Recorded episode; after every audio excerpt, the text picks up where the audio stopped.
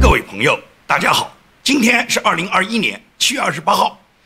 我们今天的节目呢，首先从奥运会上发生的几个华人运动员的表现说起，然后要跟大家谈一下呢，孙大武被判刑，那么最后也要告诉大家，驻美大使已经正式落定。那么这几件事情呢，我们一个一个详细来说。首先跟大家说，东京奥运会发生的非常奇葩的，就是羽毛球女双决赛中，中国的运动员叫陈清晨和贾一凡与韩国的一对女双组合呢相遇，在比赛过程中呢，中国的这个女运动员陈清晨啊，她从头到尾的爆发的一个出口，也就是不断的高叫着“我操，我操，我操，操操”。也就是他一直操的这个过程中呢，最终呢这个比赛他是赢下来了。但是呢，整场比赛都是现场直播，也就是中国女运动员现在已经发展到什么，在国际公开大赛场合，在现场直播的情况下，在亿万观众观看的情况下，他们可以大爆粗口，可以不断的去操。那么这么操的这么一个女生，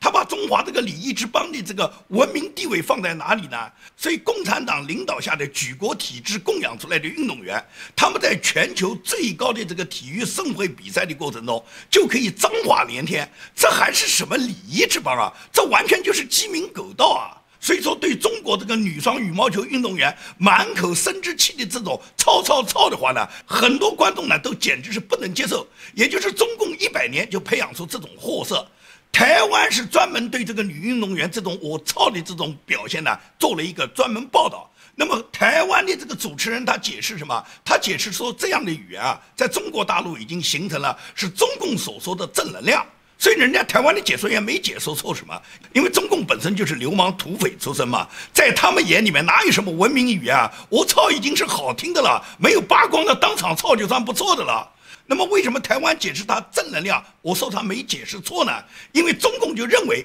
这个在国际场合，只要打败敌人，再怎么骂脏话，再怎么操，都是正确的，都是正能量。因为中共的官媒呢，已经为这个女双运动员陈清晨这个满口操呢，靠操赢得了比赛以后呢，给了他正能量的注解。你看官媒是怎么去描绘的？官媒对他这个比赛呢，做了一个精心的这个文字上的描绘和解说员一个声情并茂的解说，说是本来第一场已经输了，对面韩国人一直在又喊又叫。发球也喊，自己接球也喊，同时呢，中国女双接球呢也只能喊。那么球还没落地，他们喊的声音已经落地了。所以这样的话呢，就变成了我们的士气呢就很不高，对方的士气很大，感觉呢中共呢现在要必须扭转这个士气，就必须要喊了。那么怎么喊以后呢？也就是在之后一旦得分以后，陈金纯就大喊了一声“操”，这个“操”呢清晰而且响亮。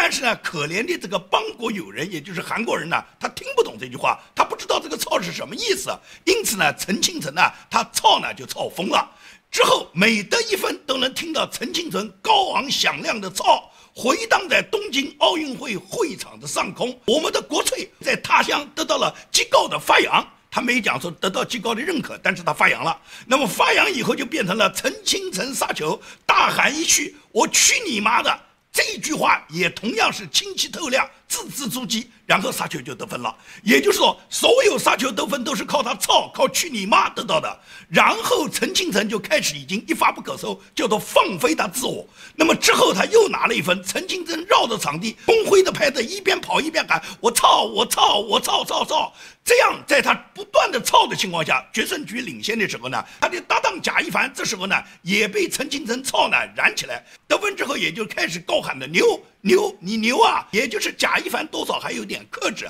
啊，只能讲一点牛，还没有操。但是这个一个操一个牛，这个操和牛在不断的操的过程中，也就是女双胜利就奏响了中国女子羽毛球胜利的凯歌。这就是中共官方媒体对他们两人现场做的精心报道。你看看中共的官方媒体是怎么形容他们，也就是中共把这个去你妈的操呢，现在已经变成了他的正能量。因此，人家台湾给你这样解释没有错啊。所以，中共的女运动员在国际场合比赛中，就用这种不堪入耳的这种操的声音，最终赢得比赛。实际上，给中华民族是丢了脸，是给中国礼仪之邦抹了黑。人家台湾人是带着仁义礼智信来的，人家也是龙的传人，人家也是华夏儿女。但是，你看看人家台湾人，人家是怎么表现的？语言是有它时代烙印的。共产党时代流行的就是这种粗鄙的脏话。从中共早期见证的那些领导人，他们没有一个人不是脏话连天的。到中共见证七十多年来，习近平现在为首的共产党的领导和中国这些大学里面的教授啦、学者啦，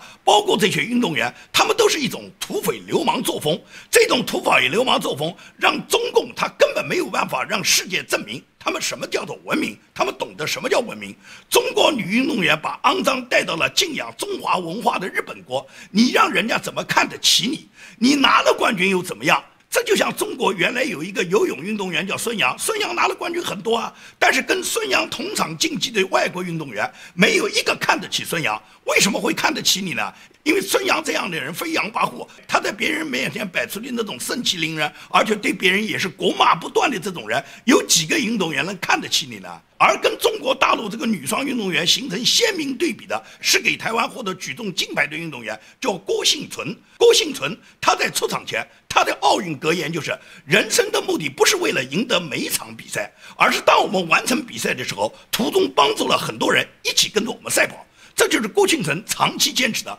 他为台湾赢得了大量的这个世界纪录，赢得到了大量的金牌。而郭庆存可以讲人美心更美。当他赢得奥运金牌的奖金的时候，他立马捐出了一百五十万元台币，购置全新的救护车送给他出生的时候，因为他母亲难产，但是全力抢救咱们母女的惠民医院，也就是郭庆成，这就是知恩图报。没有惠民医院当年在难产时候。全力抢救他母亲和他自己，很可能因为他母亲难产，不是因为母亲留不下来，就是他没留下来，也就是他没留下来，那么台湾就少了这么一个世界冠军。那么最终郭幸存他就是滴水之恩当涌泉相报，因为惠民医院当年是全力的挽救了他母亲和他的生命。当他有一天有成就的时候，他毫不犹豫就买了一辆全新的救护车送给了惠民医院，表达他自己对医院。的救命之恩，所以说郭庆存的这种做法在台湾呢是流传在大街小巷的，那是他的英雄壮举。但是他还有很多生活中的细节，一般人是不了解的。其中有一位台湾年轻的选手，在看了郭庆存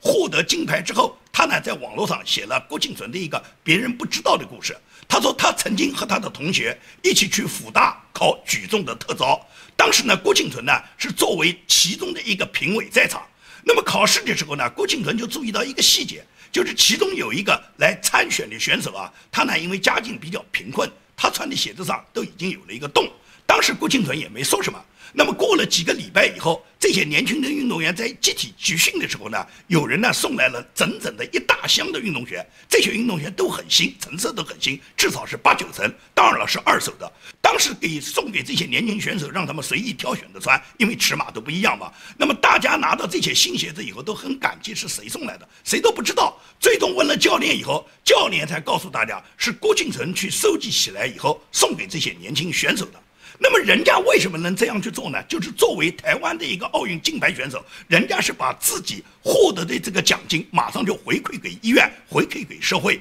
人家爱惜年轻的选手，看到年轻选手家里面比较贫困，马上就想着要帮人家去解决一双运动鞋。虽然这都是很小的细节。但是闪耀着人家郭庆存人性的光辉，而中国这个靠操赢得比赛的这运动员，我不知道他能得到什么样的尊重，是得到了日本观众的尊重呢，还是得到全世界观众的尊重？是得到回家以后他妈对他的尊重呢，还是得到他男朋友对他的尊重？可能党国对他是尊重的，因为党国看他拿了金牌，党国就表扬。党国那是不管你用什么手段获得金牌，你没有金牌的话，别说你什么操，你操翻了也没用，回来仍然要挨批。而且你没有金牌，你讲的再文明的语言，党国也不喜欢。但是你拿了金牌，你再怎么操，你再怎么耍流氓，你当时脱光了在这个奥运场地上跑上一圈，或者当场在那操起来，党国照样奖励你。这就是共产党的逻辑。所以共产党的逻辑呢，就是流氓语言。流氓语言是不讲规则的，没有底线的，只谈一个结果，就是最终金牌有没有给我拿回来。那么在本轮这个奥运场地上，大家可以看到，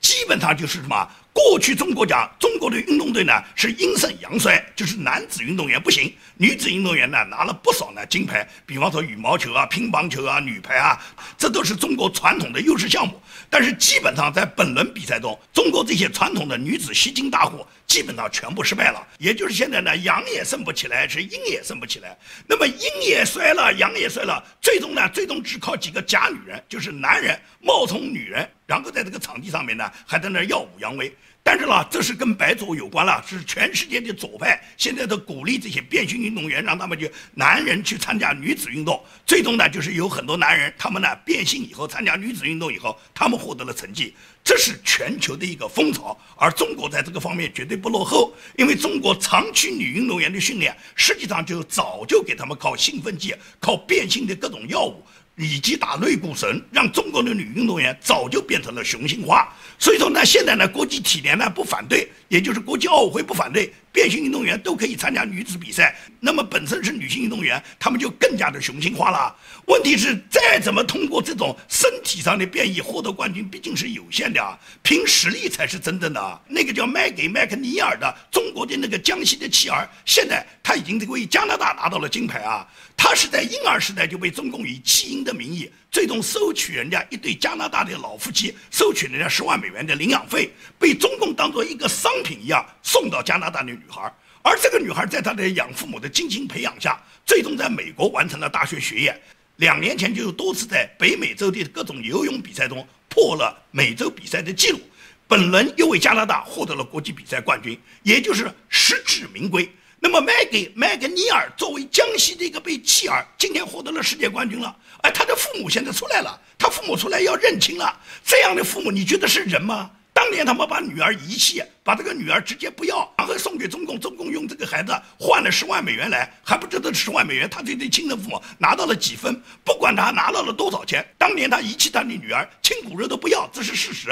当然了，这个孩子如果在他家，要么是像五华烟一样饿死，要么就像杨改良一样穷死。现在到了加拿大，反而被加拿大培养成世界冠军，而他被培养成世界冠军以后，小粉红纷纷在骂。胡锡进呢，现在呢心情很好。胡锡进很来劲。胡锡进说什么？我们生的孩子，我们自己不养，我们可以送给加拿大，送给美国人，让他们养，给他们增加养育负担。他们还要给我们交十万美元，给祖国创收，这不是很好吗？我们减掉了我们养育负担以后，他们负责培养，现在当了冠军，当了冠军是华人啊，华人冠军就是帮天朝拿的冠军啊。也就是按照胡锡进的逻辑，这个世界上任何人取得成就，只要是华人，只要是华人取得的成就，都算是党国的。胡锡进就是这么算的，但是你看看海外华人愿意成为党国的人又有多少个？除了那个本身是党国派出来的那种爱党爱国的那种白痴和那种傻瓜，他们靠着党国混的那些寄生虫，真正有理想、有志向、有能力的人，有几个要跟党国靠拢？而且在本轮奥运会上面，中国女子运动队本来应该夺金的项目，最终都落选了。在落选的情况下，发生了更加啼笑皆非的事，就是东京奥运会中日混双乒乓球赛。日本队是顽强进攻，粉碎了中国的国球混双的金牌美梦，也就为日本拿下了乒乓球混双的这个冠军。这个成绩居然令很多中国的爱国球迷居然不可接受。人家当冠军，你有什么不可接受的？然后呢，不但是现场有人大骂，更多的人居然大闹日本选手的社交媒体账号，到这个社交媒体账号上去骂人家，说人家是汉奸，人家汉什么奸？人家日本人，人家为国争光，人家汉什么奸啊？而你们打不过人家，打不过人家就认怂认输啊！这个比赛场地上是按实力说话的哇，你赢不了，你去骂人家算什么？但是呢，配合这些义和团胡闹的是呢，央视居然摆乌龙，发这个贺电给中国这个选手，说祝贺他们已经折金了，连中国网民都看傻了。就是央视这种隔空讨金牌，你已经不要脸到什么地步了？你明明输掉了，你怎么去祝贺他们已经获得了金牌呢？你干脆把所有中国去奥运会参加的选手全祝贺一遍。认为他们金牌已经拿到了，哪怕他们自己连金赛都没有达到，中共就这么干的嘛？所以说呢，这就是中共的逻辑。中共党国培养的运动员就跟党国所培养的那些木偶一样，他们就是一个工具，为党国去拿金牌，拿回金牌来喜笑颜开，拿不到金牌回来一顿臭骂，也就是你没有机会的话，下次你连比赛的资格都没有了。也就是中共搞体育是举国体制，举国体制也就是把所有国家的这个能力用在运动员身上。在运动员上面大力培养，培养的目标就是一个，给我把金牌拿回来。只要拿回金牌，你怎么在运动场地上骂，怎么在运动场地上操，你操翻天也没关系，你当场操也没关系。只要你把金牌拿回来，拿不回来的话，你再文明也没有用。这就是中共的逻辑，也就是共产党领导下这么一百年下来的党国的文化，最终就是变成了最烂、最肮脏、最无耻的语言。好，我们谈一下孙大武。孙大武被当地法院呢判处了十八年徒刑，也就是给他罗列了一大堆的罪名。这些罪名基本上一个企业家只要你在经营过程中能够得到的、能够可能涉及的罪名全按上了，给他按那么多罪名的目的是什么？就是要重判。实际上，人家孙大武有什么罪啊？但是中共就是要满门抄斩，对孙大武不仅是本人判刑，把他全家全部抓进去了，一个不少，也就是对整个这个家庭满门抄斩。为什么中共那么恨孙大武呢？其实孙大武和马云、马化腾啊都是殊途同归。马云、马化腾他们是玩高科技互联网，但是呢，他们玩的太大了，他们玩到很多资源只有他们懂，他们能掌握，党国掌握不了。所以最终党国呢就是要整肃马云。逼着马化腾呢交出他自己的经营权，现在马化腾马上就认输，愿意把他自己的所有的核心机密以及他自己所有的核心数据交给党国，免他一死。而马云呢一直呢跟中共软抗，样的结果也就是中共对马云除了发了个几百亿之外，然后剥夺了马云在阿里巴巴里面所有他自己所有获益的可能的项目，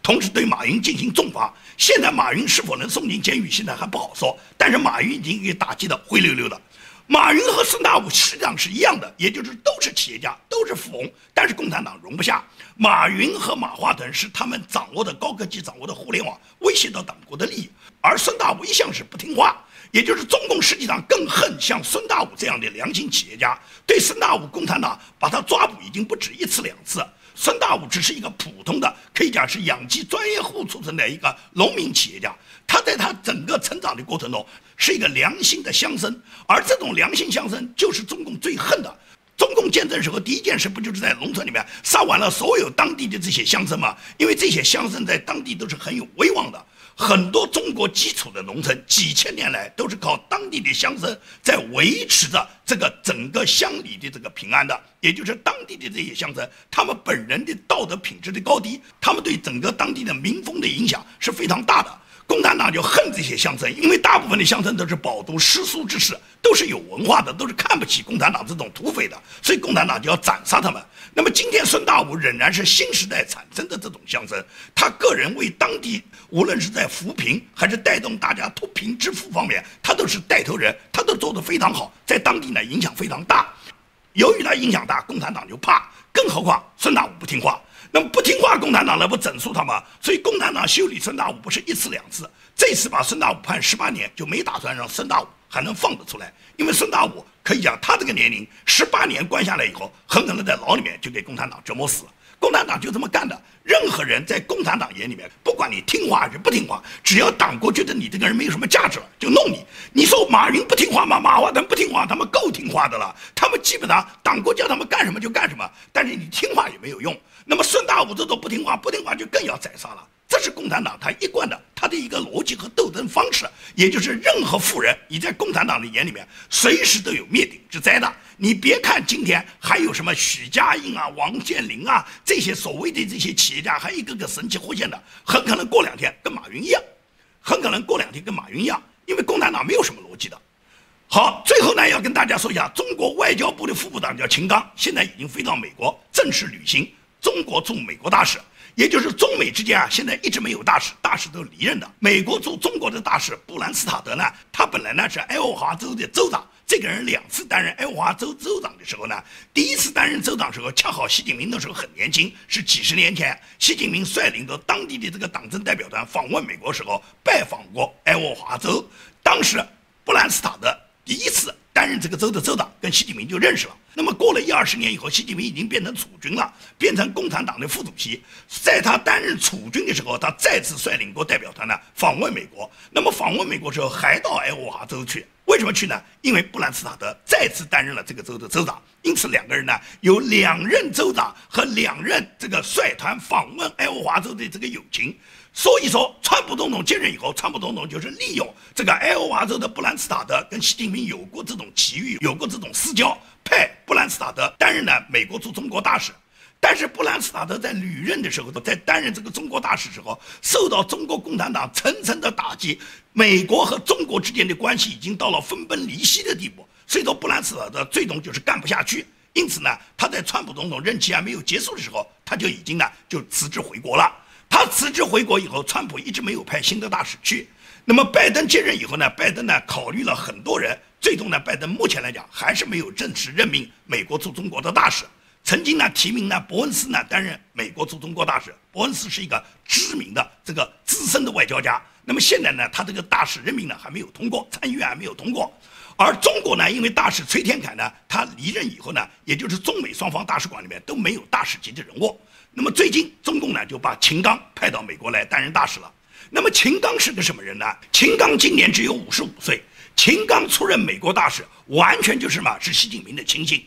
也就是秦刚这个人呢，是成为首位没有大使经历、缺乏美国经验的驻美大使。中共建政以后，历任驻美的大使啊，都是在其他国家担任过大使，有过大使经历，或者是对处理美国呢有丰富的处理美国经验的人。而秦刚呢，是既没有担任过全权大使，也没有在美国有过任何履职的经历，所以说他担任驻美大使呢，完全就是习近平呢对他呢很赏识。为什么习近平对他很赏识呢？是因为呢，这个秦刚呢，他本人在历史上呢，他担任过驻英国大使馆的参赞，担任过外交部新闻司的副司长兼外交部的新闻发言人，而且呢，他后来担任了外交部礼宾司司长。他就是在担任礼宾司司长时候呢，就在这个期间，习近平已经成为中共最高领导人了，也就是他担任了习近平的外交礼宾顾问，那么随同习近平外访。并且习近平所有在外交场合上面的各种礼仪啊、语言啊、怎么做啊，通通都是呢秦刚呢面授机宜。所以在跟习近平密切接触、担任习近平外交顾问的这个情况下呢，习近平呢就非常赏识这个秦刚，因此习近平就决定派这个心腹呢担任驻美大使。大家都知道，中共外派的国家大使有几百个，因为世界上的国家有一两百个嘛，而全球所有大使里面最重要的大使就是中美大使，中美大使连副部长的这个级别都不止。可以讲，担任驻美大使的基本上都是最高领导人最信任的一个岗位。那么现在秦刚被派到美国担任驻美大使，显然就是习近平要求秦刚到美国来贯彻他自己对美国的所有的这个策略，也就是光是战狼外交不够，习近平呢战狼外交让外交部那帮人去演，但是驻美大使呢还要更进一步的传递习近平跟拜登两人勾兑的各种信息。习近平深知拜登这个人一定是拿得下，但是一定要派一个心腹去拿，普通人习近平不信任。所以说呢，秦刚呢，在他旅行的前几天，就在上海拜会了很多美国企业。你看他拜会的企业，就知道这些企业跟中共多少勾兑，跟中共勾兑有多深。基本见的都是美国驻华商会、迪士尼、汉威联合和强生的这些负责人。那么，也就是跟美国大企业接触的这个过程中，秦刚呢就掌握了很多呢美国大企业呢对中国的一些需求，而这些需求都是利益需求啊。很简单啊，党国满足美国大企业的利益需求是最容易的。那么最重要就是在政治上怎么找开撬口，这个撬开中美之间一个突破口呢，就在于拜登呢跟习近平达成什么某种两人勾兑的共识。这种勾兑它绝不仅仅是两国国家的勾兑，是两个国家利益放在前面的一种双方的妥协，或者双方达成的一个协议，而是他们私人的勾兑，也就是拜登他个人的利益，他家族的利益，他儿子亨特拜登的利益，只要中共给他都满足了，最终拜登就会拿国家利益去牺牲。来完成他自己个人的利益的，中共看得很清楚这一点，因为拜登呢年老体衰，他干不了几年的，他能不能把这个任期干满，中共都没把握。那么要趁着拜登现在还在接任，还在任期上，要抓紧时间对拜登呢抓紧进攻，也就是达成中共跟拜登之间某种默契。这种默契产生以后。中共呢就开始在那进攻，然后拜登呢就装模作样在那演，那么最终演的结果就是配合中共的进攻，达到什么？达到搞乱美国、颠覆美国的制度。最终中共他可以把他的红色意识形态渗透到美国以后，把美国摧垮。摧垮美国是中共最大的这个战略决心，因为中共他现在知道，在世界上唯一强大的敌人，唯一能压得住中共的就是美国，而你跟美国去比国防、比科技、比经济、比什么你都比不了。唯独就是什么，把美国的制度搞毁了。美国一旦制度毁了，美国再强大的国家就跟南非一样，它垮得比南非还要快。当美国垮得跟南非一样时候，中国不就不战自胜吗？所以中共不需要跟美国像当年冷战时候苏联跟美国那样去拼军事、拼国防、拼他们的经济实力。苏联拼不过美国，最终苏联输掉了。中国现在是比前苏联有钱，但是习近平很清楚，跟美国拼这些东西拼不过美国，我们不需要拼他。我们只需要派我们的小粉红去，只要派间谍去，只要派芳芳这一类的燕子去，也就是把美国高层把它睡一个遍，然后派大量的这些经济间谍，把美国的大企业家把他拖下水，然后再派大量的小粉红和这些年轻的学生学者到美国盗窃他的知识产权，抢夺他的科技成果。